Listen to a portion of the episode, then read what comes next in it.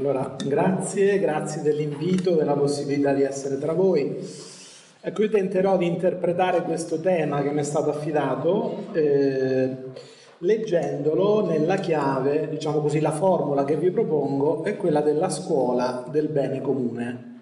Quindi il titolo formale è Trasformare la scuola per trasformare la società. Naturalmente il titolo sottende una cosa importante che non viene detta, che il trasformare la società va di pari passo, anzi in qualche modo è il riflesso dell'aiutare le persone a nascere veramente, che resta lo scopo istitutivo, fondante dell'educazione. Quindi ecco, non vorrei proporre un'idea strumentale della scuola, non è solo una funzione sociale, è proprio una funzione umana, umanizzante, cioè riconoscere l'esigenza di aiutare le persone, di fare strada con le persone che crescono perché arrivino alla loro pienezza dell'essere persona umana.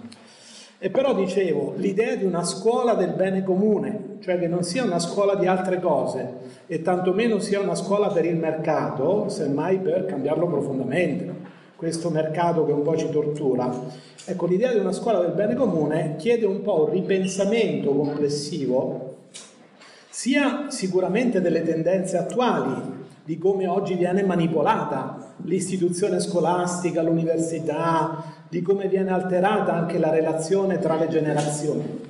E dall'altro però richiede, ecco, un orizzonte positivo, uno dei punti di debolezza anche della critica che in questi anni abbiamo rivolto alle tendenze liberiste, cioè in generale di mercatizzazione del mondo, di mercatizzazione della vita, dove tutto procede secondo il denaro, non solo come potere, ma quasi come soggetto, unico soggetto impersonale della società. Dopodiché, se il denaro è il soggetto, noi diventiamo le pedine assolutamente trascurabili, irrilevanti, avendo poca scelta tra l'essere risorse del capitale, l'essere esuberi o l'essere scarti. Ecco, una persona non è una risorsa, non è un esubero, tantomeno è uno scarto. Ecco, finché guardiamo la vita con lo sguardo del denaro, sembra un'espressione spettrale, ma oggi è così. Se guardiamo la vita con lo sguardo del denaro, la vita è ridotta a nulla. Laddove il denaro vale tutto, nulla vale veramente, e la prima realtà che perde valore sono gli esseri umani, le relazioni, il mondo naturale, cioè i valori reali, i valori viventi, i valori che respirano. Allora mi sembra importante cominciare a delineare in modo progettuale il tipo di società, dunque il tipo di scuola, il tipo di università che noi vorremmo, che sta nel fondo del cuore delle aspirazioni umane, altrimenti finché non è chiaro a che cosa diciamo sì, il nostro no è molto debole, è molto facilmente aggirabile. Tanto che oggi voi vedete un riscontro oggettivo nello scenario pubblico, ecco questo no all'andamento della mercatizzazione, alla cultura della mercatizzazione, non ha dei protagonisti politici. Lo spettro delle nostre forze politiche, tranne piccolissime eccezioni, è tutto interno alla logica del liberismo. Tutti i nostri politici, per seconda, terza mano, per sentito dire, parlano di crescita, di flessibilità, di competitività, di PIL. Ecco, insomma, hanno assorbito quel tipo di ideologia, la spacciano per la modernità, come se fossero le idee, insomma, le ultime arrivate, sono insomma un tardo prodotto di metà Settecento, ormai cose ampiamente superate, ma da noi, tale l'arretratezza culturale, vengono presentate come se fosse la modernità. Se tu sei contrario vuol dire che sei un uomo di un altro secolo, o una donna di un altro secolo, che sei fermo all'ideologia, e questa accusa di ideologia, ecco, è come un macigno che ci impedisce di pensare la società, di pensare la storia, di pensare la scuola, l'università, di pensare la vita. Che la vita, se non viene pensata, non viene riconosciuta.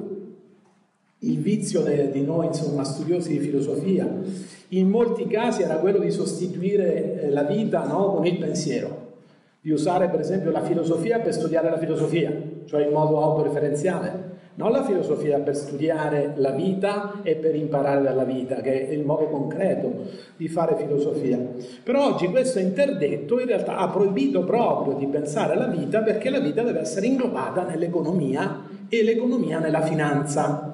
Oggi la nostra è una società finanziarizzata, Cioè vuol dire tutte le istituzioni, anche la famiglia, che in fondo è rimasta la prima istituzione economica reale, non è il mercato, è la famiglia, quella che permette alle persone di vivere, di nutrirsi, di dormire, di avere un'abitazione, di avere una vita quotidiana. Non è certo per il mercato che noi riusciamo a sopravvivere, e grazie alle famiglie di qualunque tipo, non ci formalizziamo, lo dico in senso plurale, però grazie insomma a nuclei di persone che con un principio di solidarietà, di cura reciproca, si aiutano a stare al mondo. Ecco, oggi tutte le istituzioni, dalla famiglia, alla scuola, all'università, all'ospedale, il carcere, il Parlamento, tutte le istituzioni, in modo più o meno diretto, devono obbedire agli imperativi che vengono da questo nucleo, per cui insomma di potere, che è quello dei gruppi speculativi, dei gruppi transnazionali della grande finanza, che insomma obbligano a vivere come se lo scopo della vita fosse accumulare denaro. Insomma la nostra società è come una famiglia in cui c'è il padre che va a giocare tutte le risorse, quello si chiama appunto la borsa, c'è la mamma che lavora, i figli che devono crescere, arriva questo padre, prende tutte le risorse, va a giocare e chiude il futuro completamente a tutta la famiglia. Noi, per far giocare questo padre irresponsabile che va a giocare in borsa, dobbiamo sacrificare la democrazia, la sanità, le pensioni, la scuola, l'università, il presente dei giovani. Ecco, non vi fidate di chi vi dice che voi siete il futuro, no? Gli rispondete no, grazie, io sono il presente, io vivo già, io sono già attivo, cioè quale futuro? Il futuro sarebbe un parcheggio che poi gli adulti invece si tengono stretto questo presente, no? E vi lasciano in quella zona virtuale. Allora, bisogna leggere questa situazione, direi io non insisterò sulla critica, no, di questa logica assolutamente nichilista, che io non considero nemmeno, come alcuni critici dicono, una religione del capitale. Direi magari fosse una religione del capitale, perché per quanto perversa vorrebbe dire che attiva un credere, una scelta, un aderire. Se è una religione, magari sarà sbagliata, idolatrica, ma si potrebbe sempre riconvertire questa capacità di credere, di aderire. Ecco, la situazione da questo punto di vista è peggiore. Il nostro è un nichilismo. Prego.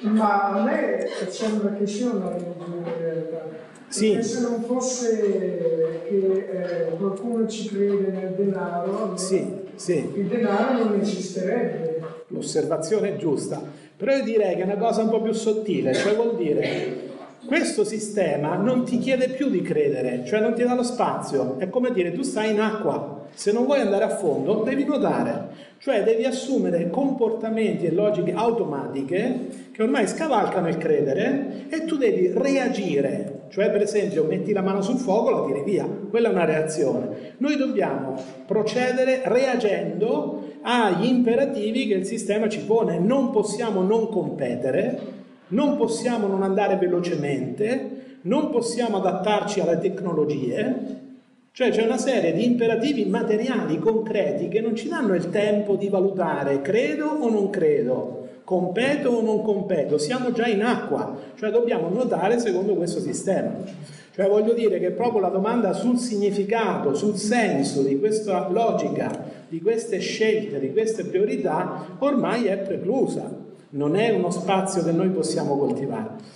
Questo però, dicevo, io non insisterò su questo, una critica del capitalismo globale la trovate facilmente da tante parti. A me interessava un'altra domanda, cioè come mai noi siamo presi da questa sindrome di Stoccolma generalizzata, sapete, no? Quando uno si innamora del sequestratore, cioè tu diventi complice di quello che ti toglie la libertà e lo difendi dalla polizia, da chi ti vorrebbe liberare, no, tu sei innamorato del sequestratore. Cioè come mai insomma noi aderiamo a un sistema che ci fa del male? Questo va indagato, no? In altre parole, come si riproduce nel tempo, come tiene nel tempo un sistema che è altamente distruttivo, si direbbe entropico, cioè che scommette sul disordine, sulla perdita irreversibile delle energie migliori, non solo della natura ma anche dell'umanità.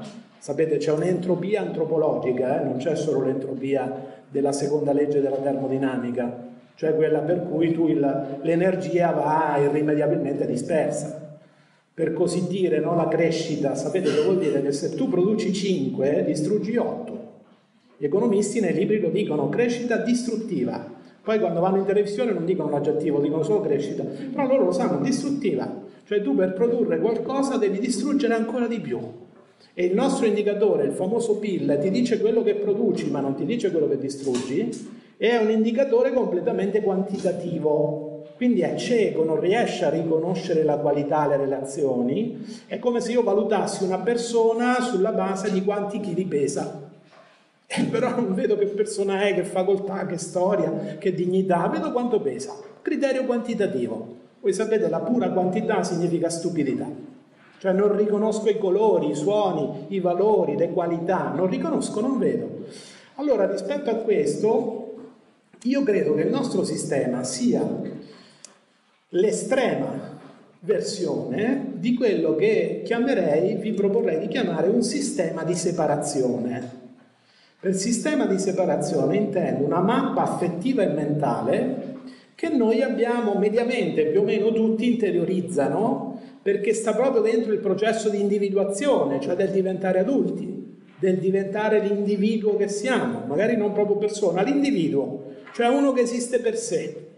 No? Ecco, dentro questo percorso del diventare adulti, quindi l'individuazione, l'affiliazione, ecco, noi tendiamo, pur essendo relazione, siamo in un dipartimento di scienze della formazione, lo sapete che ormai da decenni le scienze umane, persino la filosofia è già arrivata a dire l'essere umano è relazione, non solo ha relazioni, non solo deve poter credere, qui c'hai ragione, in alcune relazioni fondamentali, in mio padre, in mia madre, nella donna che amo, nel mio amico Gianni, cioè se io non potessi credere in nessuno sarebbe per me veramente un inferno. Anche il più malvagio degli esseri umani deve avere uno che collabora con lui, ci deve credere, se no non riesce a...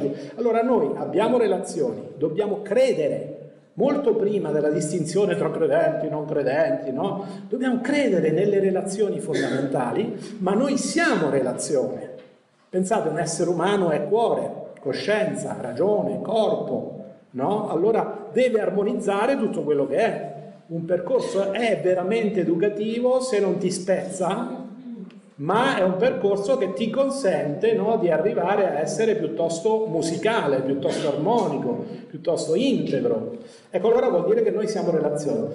Il punto è che noi impariamo a guardare la vita, mettiamo delle lenti che sono il contrario della relazione, cioè ci dicono la separazione. Io direi addirittura, per essere meno ambiguo, meno generico, ci abituano alla logica della controrelazione. Cioè dove c'è una relazione la spezziamo, e questo per noi è una mappa abituale, come un navigatore che in automobile non ti dice la verità ma tu ci credi e segui quello che ti dice il navigatore. Cerchiamo di capirci in che consiste questo sistema di separazione o di controrelazione. Innanzitutto precisiamo la parola, un margine di separazione, io allora però cambio la parola, la chiamo distanza. Un margine di distanza è fondamentale perché ci sia la relazione, se no una fusione. I psicanalisti dicono se no una simbiosi, cioè non è un rapporto sano, no? Non è che due mezze persone, non funziona. Il modello del matrimonio come complementarità di uomo e donna è falso. Sono due persone intere che si incontrano, non è due mezze persone che allora ne fanno una. L'uomo coraggioso, la donna accogliente, storie. Persone integre. Allora, un margine di distanza è fondamentale perché la relazione esista e sia libera, ognuno possa essere se stesso, tanto che essere in relazione è l'arte della giusta distanza. Ci stanno delle volte che tu l'altro lo devi abbracciare, ci stanno delle volte in cui l'altro lo devi andare a ripescare perché è cascato dentro un pozzo, e ci stanno delle volte dove devi farti indietro. Penso ai genitori verso i figli, no? Magari vi vogliono tanto bene, però per noi genitori è difficile amare la libertà dei figli e non sono il prolungamento tuo, quindi devi imparare che serve una giusta distanza. Ora, un conto la distanza, d'accordo. Quando dico separazione intendo invece qualcosa che è più grande della relazione stessa, cioè la relazione viene spezzata. E questo accade da tutti i lati della nostra normale mentalità, di questa mappa che interiorizziamo. Allora, primo, è spezzato il rapporto con noi stessi. Quando diciamo io, come se fossimo un monolite, diciamo io alla conferenza mi annoio, oppure io adesso ho caldo, oppure ho freddo. Quell'io che sembra così intero, così compatto, spesso finisce per coprire la relazione che noi siamo. Cioè perdiamo contatto col corpo, con i sentimenti, con tanta parte di noi. Quindi vuol dire lasciare andare dei nuclei della nostra soggettività che invece sono preziosi. Quindi l'individualismo, ecco, è veramente un mancato riconoscimento della relazione con se stessi. Non abiti la relazione con te. Dice Kierkegaard, il filosofo dell'Ottocento, è come se uno ci avesse una splendida villa, ma passa tutta la vita chiuso in cantina, che non osa conoscere le altre stanze. Quindi pensate, la relazione già è difficile con noi stessi. Occorre una lucidità, una consapevolezza, no? che sono rare, che sono al centro del percorso educativo. È andare alla scoperta di se stessi. La Bibbia direbbe, Gianni Vacchelli ce lo ricorda, vai verso di te. Cioè, cerca di scoprire la persona che sei, non considerarti scontato. Secondo, la relazione con gli altri, la parola altro, anche se l'abbiamo messa al centro delle conferenze, dell'etica, dell'irrispetto dell'altro, la parola altro ci fa partire svantaggiati, perché altro significa uno che vale meno di me, uno che viene dopo l'io, l'altro sta fuori, viene dopo. Sentite, la parola altro non c'ha volto, non c'ha nome proprio, non c'ha storia, l'altro. Quasi quasi significa straniero. Quasi quasi significa uno, insomma, con cui sono in competizione. Pensate solo che noi veniamo dalla tradizione evangelica culturalmente, nei Vangeli non c'è l'altro, non dire che lo cercate, c'è mio fratello, mia sorella, dove il mio non è un possessivo ma dice la responsabilità, cioè io sono custode della vita di Gianni. Questo vuol dire fraternità, sororità, lui non è un altro, lui è Gianni, è tutta un'altra percezione del suo valore. Noi diciamo gli altri. E quindi adottiamo quella logica del prima noi, prima gli italiani. L'altro giorno ero a Venezia, scendo dal treno, c'era la nostra giornata, prima il Veneto, dico adesso torno a casa, prima il Veneto. La logica della convivenza è la logica dell'insieme, non è la logica del prima. Non è che c'è uno che viene prima, capite? Quello è il delirio dell'individualismo e la grande paura di una società competitiva, dove se non sei proprio stupido capisci che se oggi vinci tu, domani arriva un altro più feroce, più veloce di te e vince lui. Siamo tutti precarizzati in questa concezione della società come mercato e del mercato come guerra. Notate, la parola mercato è un eufemismo, significa guerra economica permanente, generalizzata. Quello significa. Ecco perché per stare al mondo bisogna essere competitivi, cioè saper fare la guerra. Allora, spezzato il rapporto con me, spezzato il rapporto con gli altri. La natura la chiamiamo ambiente, come se fosse soltanto ambiente. Ma in Africa, in America Latina, la chiamano madre, la chiamano sorella. Cioè, noi siamo parte della natura, la natura è parte di noi. Ma quale ambiente? Se la chiamo ambiente vuol dire che la riduco a una cornice esterna, no? E al centro che siamo noi, la cornice, se si rovina, pazienza. La natura non è ambiente. La natura è la vita che ci ospita. E dobbiamo capire il legame viscerale che abbiamo con la natura. Poi pensate, Dio, poveraccio, se Dio esiste, noi l'abbiamo chiamato in filosofia e in teologia la trascendenza, parola nobile che serve a dire che sta sempre sopra i cieli, sta sempre lontano rispetto a dove stiamo noi. Pensate a un papà che non c'è mai, è un pessimo padre, dove arrivi tu, lui va via perché sta oltre, lui si diverte a stare oltre. Tant'è vero che vedete quanto facilmente l'ipocrisia penetra nell'esperienza religiosa, perché se Dio sta troppo lontano, troppo sopra le stelle, noi poi per vivere, anche proprio nella religione, nelle istituzioni religiose, ci affidiamo ad altri criteri, puntualmente criteri di potere. E quindi anche Dio, poveraccio, è un extracomunitario, l'abbiamo espulso. Poi pensate, no? Due dolorose separazioni con le persone care scomparse. Gianni ricordava Fulvio, no? Fulvio Manara. Che facciamo? Ne parliamo all'imperfetto? Dice, era bravo, era un professore in gamba. Ma no, ci dobbiamo parlare. Cioè la relazione con le persone scomparse, qualunque cosa sia accaduta loro, nessuno di noi lo sa. È un mistero per noi, no? Quel confine che chiamiamo morte. L'espressione fine vita, secondo me, quella sì che è ideologica. Che ne sappiamo noi del fine vita? Quello è un confine misterioso. Allora, però c'è una cosa che sappiamo e non è per niente disperante, che quando una persona cara scompare, ecco, la relazione con quella persona non è distrutta. Allora, chi è più folle? Chi non ci parla più con i morti e usa i verbi all'imperfetto, li cancella, o chi ancora ci parla e dialoga con loro riconoscendo che ci sono persone biologicamente vive, che respirano, che vedo, che però dentro sono come morte, ci stanno invece persone scomparse il cui affetto mi arriva ancora oggi. Vedete, per noi la separazione è così forte che per noi il passato, la morte, fine. La persona è distrutta, la relazione è distrutta. E non è vero, la relazione è ancora viva. Poi immaginate la separazione radicale tra la solita vita e la vita felice. Su 10 adulti, 9 non credono nella felicità. Il 10° la colloca quando era piccolo, nell'età dell'oro dell'infanzia, quando dormiva nel lettone tra mamma e papà. E che vuol dire che gli adulti non c'hanno più, non si aspettano nulla dalla vita se non il disastro, se non la morte, la fame, la crisi climatica, gli stranieri che ci invadono. Voi vedete un telegiornale, poi vedete un film dell'orrore, quando vedete il film dell'orrore respirate, perché il telegiornale è più angoscioso. Caspita, è una sequela di disastri. Ecco, allora, la felicità, e questo sta proprio al centro dell'educazione, non si può lasciare la parola alla pubblicità commerciale. La felicità vuol dire imparare ad appassionarsi così tanto alla vita che tu sai generare una risposta ai fatti della vita, per cui quella risposta esprime la tua capacità di felicità.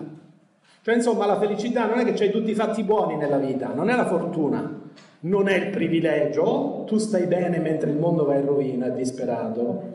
La felicità vuol dire la capacità di una vita sensata, condivisa, in cui rispondi con amore ai fatti della vita, e la qualità di quella risposta ti permette di umanizzarti, di essere te stesso. Senza capacità di felicità diventiamo disumani. Crediamo e realizziamo i nostri peggiori incubi. E infatti il mondo lo cambiano le persone capaci di felicità, non per sacrificio, non per dovere, non per paura. Se volete uso la parola più bassa, più piccola, non retorica, per piacere. Il piacere di essere se stessi, il piacere di non accettare quello che è degradante per noi. Qui c'è il senso del disgusto, che è un senso etico, sviluppare il disgusto per tutto quello che è degradante, che è offensivo per la dignità delle persone e per la dignità della natura, il disgusto. In un cammino educativo ci devono insegnare il disgusto, perché non ce l'abbiamo questo. Allora, senza quella capacità non riusciamo. Allora, adesso immaginate una persona, una comunità, una istituzione, un sistema di istituzioni che ragionano secondo il sistema di separazione. Cioè non vedono più le relazioni, vedono sempre la rottura delle relazioni. Portata alle estreme conseguenze, questa è la società di mercato finanziarizzata, il regno della separazione pura. Nessuno sta veramente con nessuno, siamo tutti in guerra. Allora voi capite che dentro questa logica pensare la scuola secondo il mercato è un errore clamoroso. Primo, perché la scuola non ha la vocazione, la ragione istitutiva del mercato. Secondo, perché la parola mercato storicamente è il nome di un gigantesco fallimento. Cioè noi abbiamo davanti agli occhi disastri della pretesa di organizzare la società come un mercato. Le contraddizioni esplodono, vedete che ciascuno pensa a sopravvivere, cioè a vivere sopra gli altri, pensa che potrà sopravvivere se sconfigge gli altri, e sempre di più, vedete queste tendenze centrifughe, in un mondo sempre più interdipendente. Non servirebbe la laurea per capirlo, no? Basterebbe, che so, qualche anno di scuola, un po'. Ecco, tu ti illudi che staccandoti dagli altri puoi sopravvivere meglio. Ho saputo che anche qui il 22 avete il referendum sull'autonomia. Ecco, queste sono veramente, no, piccole risacche di questo sistema di separazione. Cioè in un mondo strettamente interdipendente, pensate solo alla distruzione della natura, che riguarda tutti. Allora in un mondo strettamente interdipendente penso che se io mi faccio la mia città, la mia regione, la mia enclave, la mia piccola isola, allora io mi salvo da solo. Questa è veramente una mancanza di percezione della realtà, mancanza di senso della realtà. Non è un fatto politico, ma un fatto percettivo, no? Cioè non è vero, è letteralmente falso. Allora, pensare la scuola secondo il mercato è un errore gravissimo, è un delitto verso le nuove generazioni in particolare. Quindi in breve direi: è sbagliata la scuola delle competenze, chiamate le skills per carità, che fa più trend, come si dice, fa più le skills. Innanzitutto perché prima deve essere una scuola delle persone e delle relazioni, poi dovrà essere una scuola delle conoscenze, dei metodi, cioè dei percorsi di approccio alla scoperta di sé, delle persone che vivono con me, del mondo e della natura. Poi perché semmai le facoltà umane, le prime, e mica sono la competitività, il marketing e così via, o le tecnologie, sono la memoria, l'immaginazione, il pensiero critico, la manualità, l'affettività. Cioè noi abbiamo una serie di facoltà fondamentali. Hannah Arendt per esempio ha delineato tutta l'antropologia delle facoltà essenziali, dove mette anche dentro la capacità di patire, cioè la capacità di affrontare la sofferenza senza scappare, senza cercarla, che il masochismo è una perversione, senza scappare, senza scaricarla addosso agli altri. La capacità di affrontare, un'educazione che ti insegna ad affrontare la sofferenza, a dare una risposta creativa a situazioni negative, è un'educazione che ti mette al mondo. Allora prima delle skills ci stanno le persone, le conoscenze, le facoltà umane, poi semmai arriveremo alle competenze. Oltretutto le competenze necessarie a trasformare profondamente l'economia, non ad adattarsi a un'economia necrofila e distruttiva che distrugge la natura e le persone. Quindi capite, la scuola è completamente pervertita se viene ripensata secondo il mercato.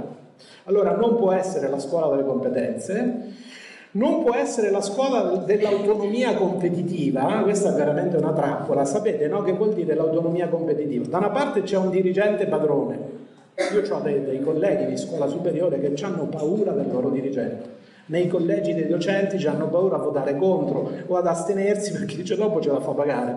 Cioè è come trattare gli insegnanti come fossero minorenni intimiditi, che poi dovrebbero essere degli educatori. Poi pensate a un'autonomia competitiva per cui gli istituti, no, si fanno la guerra per avere più iscritti, per avere un piano dell'offerta formativa più attraente per i genitori. Tanto con poca fantasia troverete l'inglese globalizzato, le tecnologie, il marketing, quelle robe là, più o meno siamo lì. È come se invece, no, la scuola e in generale i processi educativi non vivessero di cooperazione e non fossero nel quadro di una Costituzione che garantisce il diritto all'educazione al meglio a tutti. Cioè non può stare in regime competitivo l'educazione, non è una merce sul mercato.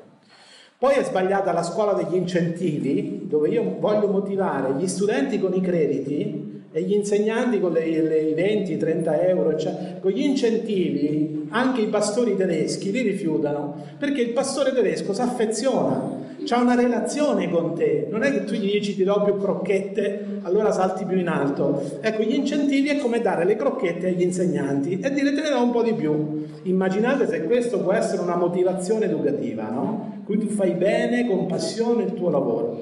Ecco, non può essere soprattutto una scuola post morale, cioè che è completamente apparentemente neutra dal punto di vista della formazione etica delle persone.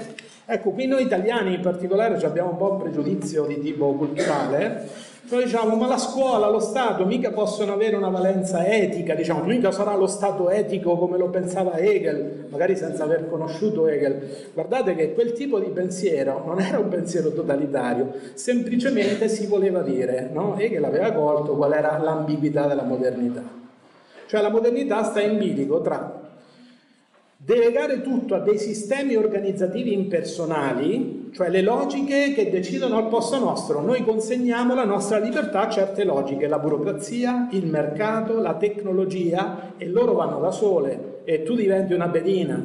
Se questa è la modernità, allora la modernità è la fine della libertà. Noi siamo pedine dentro sistemi giganteschi che non riusciamo più a controllare. Oppure la modernità significava, come lui voleva, conciliare il principio di soggettività individuale con la comunitarietà che deve avere una società. Cioè senza un tessuto comunitario, che vuol dire non in senso del senso prima noi, non è quello, con quello è una setta. Senso comunitario vuol dire affrontiamo i problemi insieme e non scommettiamo sull'esclusione di nessuno. Questo vuol dire.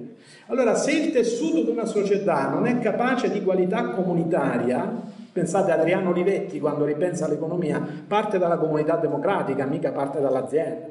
Dice, se il tessuto della società è impersonale, è frantumato, è massificato, illude le persone con l'individualismo di essere un io tanto libero, quando non sono mai stati così oppressi come ora, allora quella società sarà intrinsecamente totalitaria e quindi avrà governi, politiche totalitarie, ma parte dal corpo della società. Allora in realtà per noi un fondamento etico non vuol dire questa o quella etica, non vuol dire che è lo Stato che ti dice quello che devi credere, no. Vuol dire invece riscoprire l'etica in un altro significato. Ecco, l'etica non è una serie di regole e di divieti. Pensate, nella ricezione comune la parola etica significa mi metto un peso sulle spalle. L'etica con una serie di freni che ti toglie l'acceleratore, cioè non ti muovi più, perché questo non si fa, quell'altro non si fa, sembra che sia questo l'etica. Laddove, pensate, le etiche tradizionali sono per lo più concepite come divieti molto, molto concentrati sulla sfera dei comportamenti sessuali. Purtroppo fa ridere, ma è questa la nostra tradizione. Facciamo i conti con la nostra. Se voi prendete il Catechismo Universale della Chiesa Cattolica, andate alla voce pena di morte, fanno tanti distinguo, dice, bisogna vedere, forse, beh, in certi casi. Se andate alla voce masturbazione, beh, appare tanto più grave, grave disordine morale. La masturbazione in confronto alla pena di morte, per dire noi nella sessualità ci abbiamo visto proprio un male, il cuore del comportamento negativo. Ancora oggi vogliamo giudicare le persone in base ai comportamenti sessuali e siamo lì omosessuali, eterosessuali, qual è la famiglia, qual è non è. Ecco, l'etica non è questo. Io vi direi, quando dico etica del bene comune, che è la vera laicità, perché laos vuol dire popolo, cioè tutti gli appartenenti alla comunità umana, non vuol dire i libanesi, i tedeschi, oppure i veneti, i lombardi o i catalani, cioè sempre più frantumando, no? Quale sarà il limite di queste identità che vanno difese? Guardate che il processo di frantumazione poi non c'è più un limite, eh? I catalani si spaccheranno ancora in altre varianti, quel che ne so, quelli del nord e quelli del sud, non c'è tanta fantasia. I lombardi si spaccheranno tra quelli di Mantova e quelli di Varese, ma figurati, cioè non c'è più un limite. È veramente la logica della separazione a briglie sciolte. Invece laicità vuol dire corresponsabilità per il cammino comune nella storia, vuol dire che sei un membro del genere umano. Laddove non esistono gli stranieri, pensate con quanta tenacia noi crediamo che esistano gli stranieri, come se ci fosse gente che viene da Marte, da Giove, da Plutone, non lo so, sono, nonostante tutte le differenze, ricordate, le differenze sono un valore se non sono discriminazione, ma sono sempre differenze relative. La parola differenza è il nome comparativo della parola identità. Quindi se io insisto troppo sulla differenza, sto sempre dentro la logica dell'identità, solo guardata da fuori, ma è la stessa logica.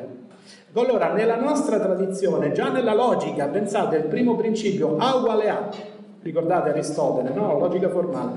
Per noi le cose sono se stesse a prescindere dalla relazione, l'identità autofondata. Questa è la nostra mentalità e ancora oggi ce la portiamo dietro, il pensiero identitario, cioè noi non ci riconosciamo la stessa umanità sulla stessa terra. È da questo che derivano i nostri mali, cioè il principio di solidarietà ontologica, cioè proprio siamo fin dall'inizio appartenenti della stessa comunità, noi non lo vogliamo riconoscere. Mettiamo una serie di barriere, ma non serve lo straniero, ma perché tra Bergamo e Brescia, o tra Bergamo Bassa e Bergamo Alto, ma figurarsi, il dialogo interreligioso, ma prendete due cattolici, li mettete vicini, uno di Comunione e Liberazione, uno dell'Azione Cattolica, e vedete se hanno la stessa idea di Dio.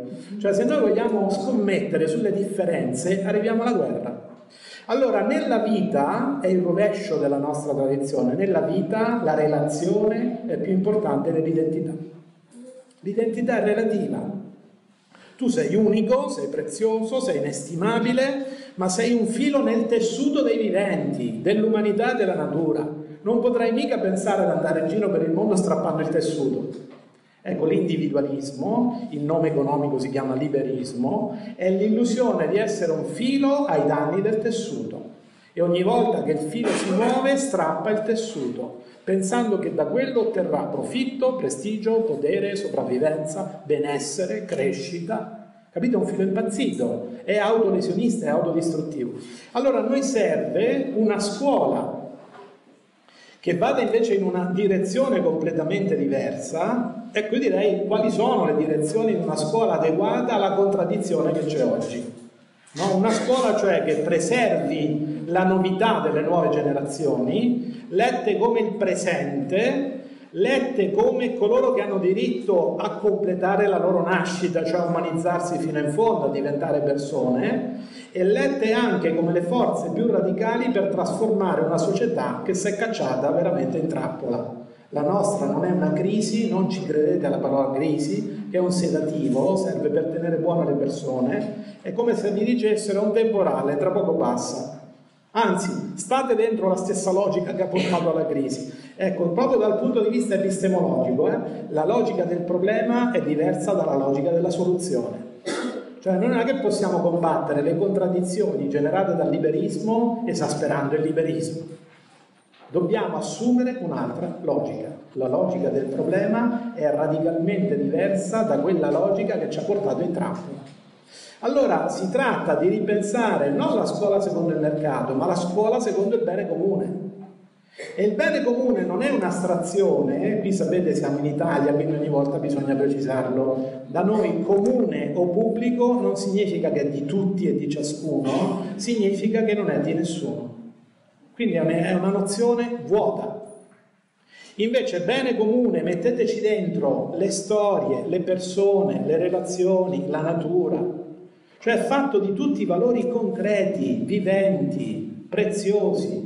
Il bene comune è la somma della dignità umana di tutti e di ciascuno e della dignità della natura. Tutte realtà preziosissime.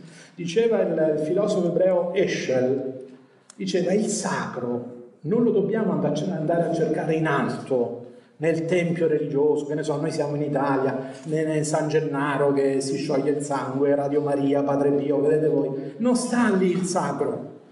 Quella è veramente una proiezione nostra, un'illusione ottica, non sta lì il sacro, anzi quello sarebbe un materialismo crasso, proprio volgare. Il sacro che cos'è? Diceva Heschel, è la sacralità del valore dell'essere umano agli occhi di Dio. Per chi di voi avesse fede in Dio, sacro è ciò che Dio ritiene sacro. Cioè ogni essere umano. Non è che il sacro tu lo proietti in alto e tu ti senti in basso. Sbagli completamente eventualmente il rapporto con Dio. Lui in alto e tu in basso. Lui perfetto e tu peccatore. Quanta umiliazione ha comportato credere in Dio, no? Bisognava disprezzare l'essere umano per credere in Dio. Invece no, lui dice sacro è la sacralità di ogni persona, di ogni vivente, di ogni relazione. Allora ha senso quella nostra parola cura, che noi gli psicologi, i pedagogi usano, no? la cura per la fragilità delle persone, per il loro valore, per le relazioni. La cura nasce dal riconoscimento del sacro, ma non è un sacro che comporta il sacrificio, che comporta la distruzione, che comporta la violenza, fosse anche solo psicologica o simbolica, comporta veramente la cura maieutica. Questa è l'educazione, cioè permettere alle persone fare strada con loro perché completino la loro nascita, diventando realmente se stesse insieme agli altri. Allora, se l'orizzonte del bene comune lo consideriamo vivo, reale, concreto, quello è l'orizzonte che ci dice quale scuola ci serve. Una scuola che andrà costruita dagli studenti, dalla parte più consapevole degli studenti, che non possono essere gli oggetti delle riforme della scuola. E per cui dal mondo adulto che viene verso gli studenti è un'indifferenza, no? Basterebbe vedere, adesso non scendo, se no mi metto a fare discorsi di qualunquisti, basterebbe vedere come scelgono i ministri dell'università e dell'istruzione, basterebbe vedere quello che invece questi non ci credono nella scuola. Ma non facciamo questo discorso. Voi vi accorgete che come i giovani prendono una coscienza critica, esprimono un progetto, esprimono una resistenza, qual è la risposta del mondo adulto? Mandano la polizia.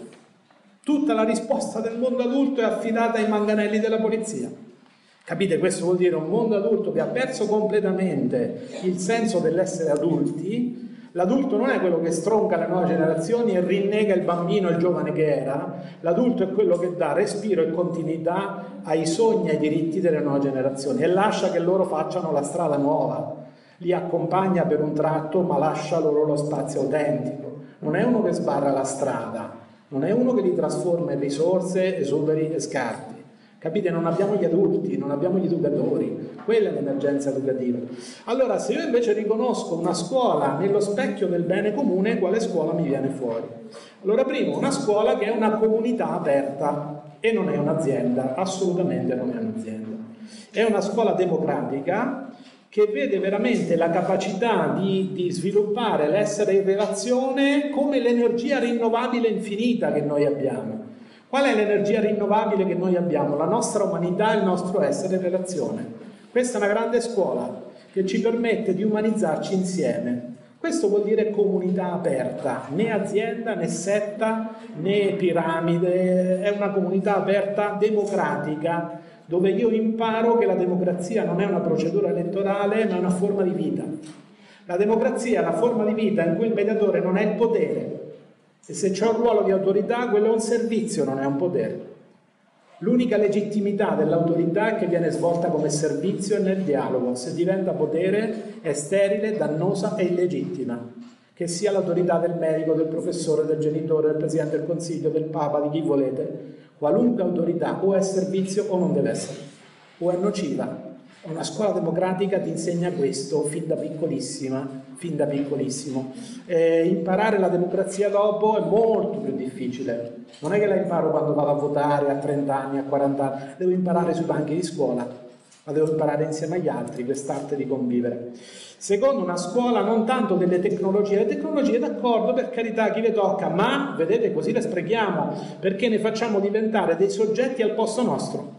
La parola innovazione è una parola velenosa, perché vuol dire che il futuro si apre se ci avremo la potenza tecnologica sempre più avanzata, ma non è il futuro aperto dal crescere in umanità, capite? Non dipende dagli strumenti che abbiamo, dallo smartphone, dal computer, vedete? Non è questione di strumentazione sempre più potente, è questione di affinamento della nostra umanità, come percorso personale e comune. Solo da lì può venire il futuro, non dalla potenza militare, economica o tecnologica. La potenza come tale, il futuro lo chiude. Quindi una scuola, dicevo, dell'esperienza. Esperienza vuol dire l'incontro, l'evento che mi trasforma. E non a caso, perché sia un'esperienza, la devo interiorizzare. Non può essere solo una cosa che mi scivola fuori, la devo portare dentro e deve affinare le mie forze interiori. Quindi una scuola dell'esperienza e della ricerca, con dei tempi di apprendimento adeguati, follia togliere gli anni di scuola, no? Dice, immettiamoli prima in un mercato che tra l'altro non li vuole, è proprio una doppia truffa, no? Non ti danno tempo di formarti e poi ti consegnano un mercato che, essendo finanziarizzato, è proprio programmato per non avere un'alta occupazione, i giovani non li vuole. Quindi, capite, è proprio una truffa adeguarsi a questo modello. Una scuola invece dell'esperienza e della ricerca, con i tempi adeguati perché sia realmente ricerca. Poi una scuola della formazione critica degli insegnanti. Certo, occorre rivedere l'università. Cioè, com'è che un insegnante diventa insegnante? Per esempio, come mai conosce solo la cultura europea? Se fa filosofia, conosce solo la filosofia europea, non sa niente delle filosofie africane, latinoamericane, cinesi, indiane. Ancora va a dire agli studenti che la filosofia è nata in Grecia è nata la filosofia greca, ma gli indiani, i cinesi ce l'avevano ancora prima, figurarsi, la chiamavano in altri modi. In Africa c'è un pensiero filosofico ricchissimo, in America Latina, cioè non è possibile formare gli insegnanti a essere ripetitori o, come si preferisce dire oggi, facilitatori, perché ormai non si parla manco più di educatori perché sembra una parola troppo pesante, formatori, insomma, sino ormai facilitatori, appunto come addestratori di pastori tedeschi, funzionerebbe così, ecco, ormai no. Occorre invece proprio una formazione critica di insegnanti che possano avere le modalità di continuare a fare ricerca, perché senza ricerca semplicemente la didattica non c'è. Cioè, non è che dico che la didattica è noiosa, non c'è proprio la didattica. Didattica e ricerca sono lo stesso viaggio, i due lati dello stesso viaggio. E allora serve approntare le condizioni materiali, giuridiche, di tempo, di fonti che consentano agli insegnanti dei percorsi di ricerca. Poi, ovviamente, una scuola dei saperi che sono avanzati, quindi sicuramente delle conoscenze, dei metodi, ma che sono avanzati perché hanno imparato a superare il disciplinarismo. Sapete, disciplinarismo vuol dire autoreferenzialità, cioè l'economia che studia l'economia. Pensate, gli economisti hanno i modellini matematici, Per quello non prevedono mai le crisi, cioè non leggono la realtà, gli economisti. La crisi del 2008 mica l'avevano prevista, non sapevano letteralmente dove andava il mondo e loro scambiano i modellini matematici per la realtà. E allora così il chimico, il biologo insomma un po' meno, perché deve stare il filosofo, lo storico, cioè le discipline non devono studiare se stesse. Se fanno così anche se le chiami interdisciplinari, non fai che moltiplicare il disciplinarismo, l'autoreferenzialità. Ogni disciplina invece è un percorso di partecipazione alla realtà. Cioè l'essere umano per conoscere deve entrare in profondità nei gradi di realtà. Lo diceva Raymond Panikar, lo dicono tutti quelli che hanno sviluppato un sapere sapiente realmente, e noi dobbiamo imparare il rapporto con la realtà, e la realtà c'ha tanti livelli.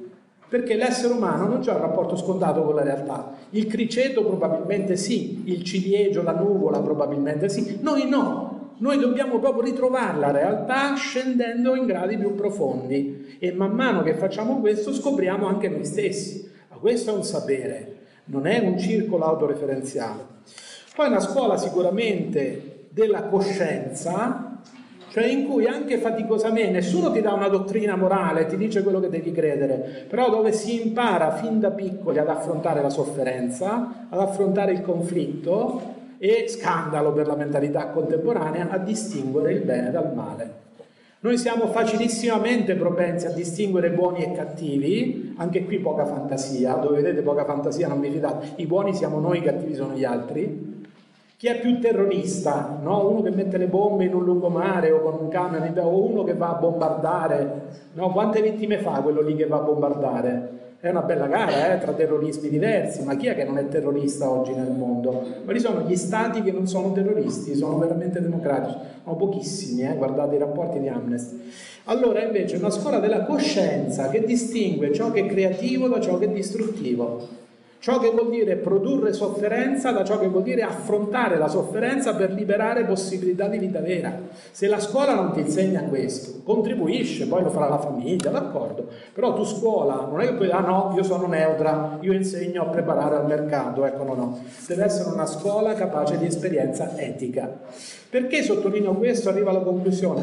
Perché l'esperienza etica, non siamo rimasti in sospesi col sistema di separazione, l'esperienza etica è quell'esperienza che ti libera dall'adesione al sistema di separazione, cioè da quella grotta, diceva Platone, dove tu ti credi isolato in questo modo, chi ti tirerà fuori? Non le conferenze, neppure i libri, con tutto l'affetto per i libri, ma solo un'esperienza di accoglienza, quando tu realmente sei accolto, non sei giudicato, sei riconosciuto come prezioso e impari a tradurre in vita l'avverbio insieme. Questa è l'etica. Allora l'esperienza etica socializza un altro modo di stare al mondo che non è quello della separazione, che è quello della relazione tendente alla comunione, laddove questo ti consente anche di affrontare i conflitti. Al bambino che è arrabbiato, che è ingelosito, che è invidioso, tu non devi fare la predica contro l'invidia e contro la rabbia, quello gli cresce dentro, diventerà solo più ipocrita, ti farà vedere che ha perdonato l'amichetto, ma dentro appena può lo strozza.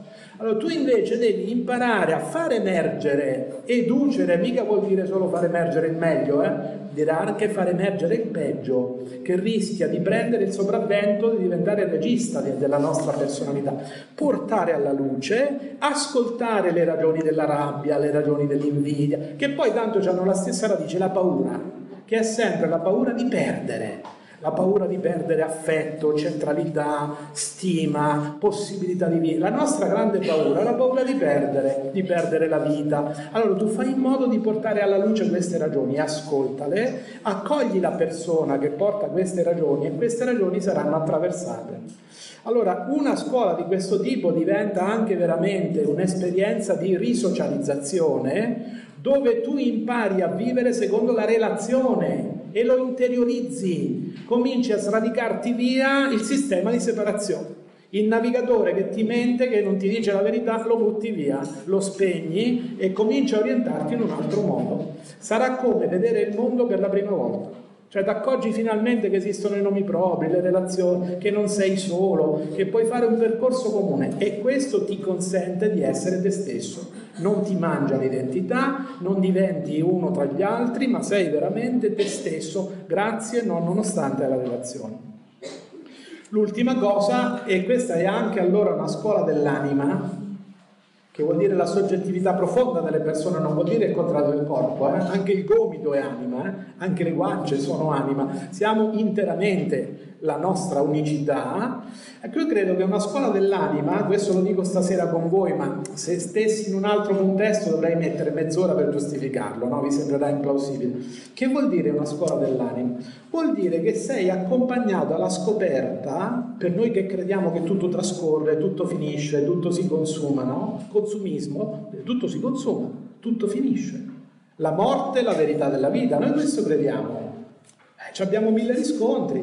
Una scuola dell'anima è quella che ti accompagna a vedere, a sperimentare ciò che vale eternamente, riammette l'eterno nell'esperienza dell'essere umano, perché noi non lo sappiamo della morte, del te, che ne sappiamo, d'accordo, lì ci stanno le fedi, l'arte, le filosofie, d'accordo, però noi possiamo sperimentare qualcosa che vale per noi eternamente, la bellezza, la giustizia, le persone amate, un orientamento di vita. Se tu le riconosci veramente, ti accorgi che quelle hanno un valore eterno, cioè vuol dire più alto della morte.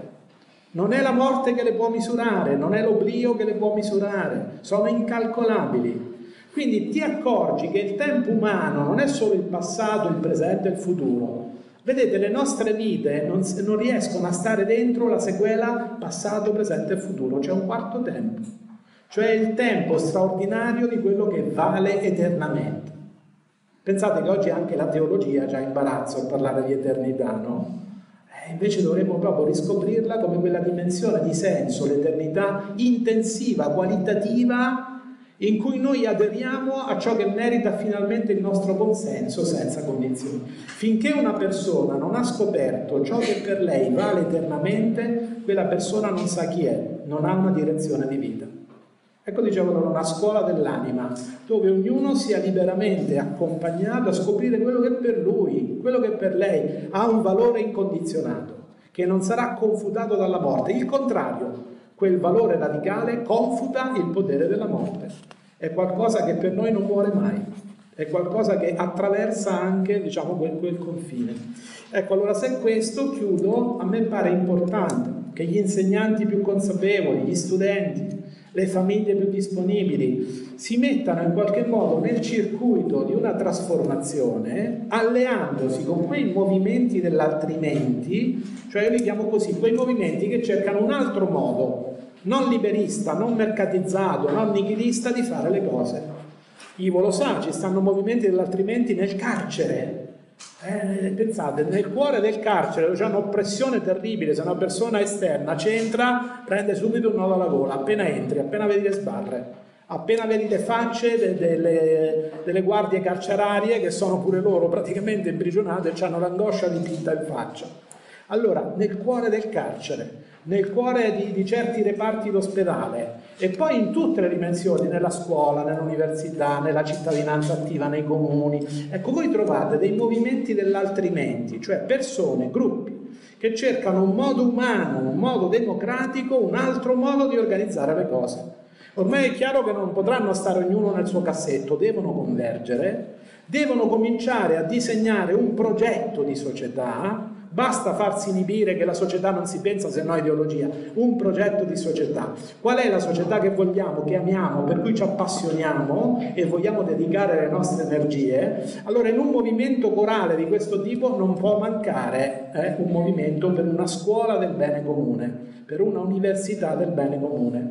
Allora, non è il momento di scoraggiarsi, è il momento, con passione, con piacere, di fare la nostra parte, sapendo che non lo possiamo calcolare prima, ma il fare la nostra parte che consentirà un giorno quello che si chiama la liberazione da tutto questo incubo che oggi sta seminando la disperazione nel cuore dei popoli, nel cuore delle persone, nel cuore del mondo naturale. Ecco, c'è una liberazione che ci attende, ma occorre che noi cominciamo a fare la nostra parte, non dicendo più sì, belle parole, però, ma dicendo piuttosto come Mi interessa come posso fare, con chi lo posso fare, stabilire alleanze, vedere percorsi, insomma c'è molto di meglio da fare che deprimerci. Vi ringrazio.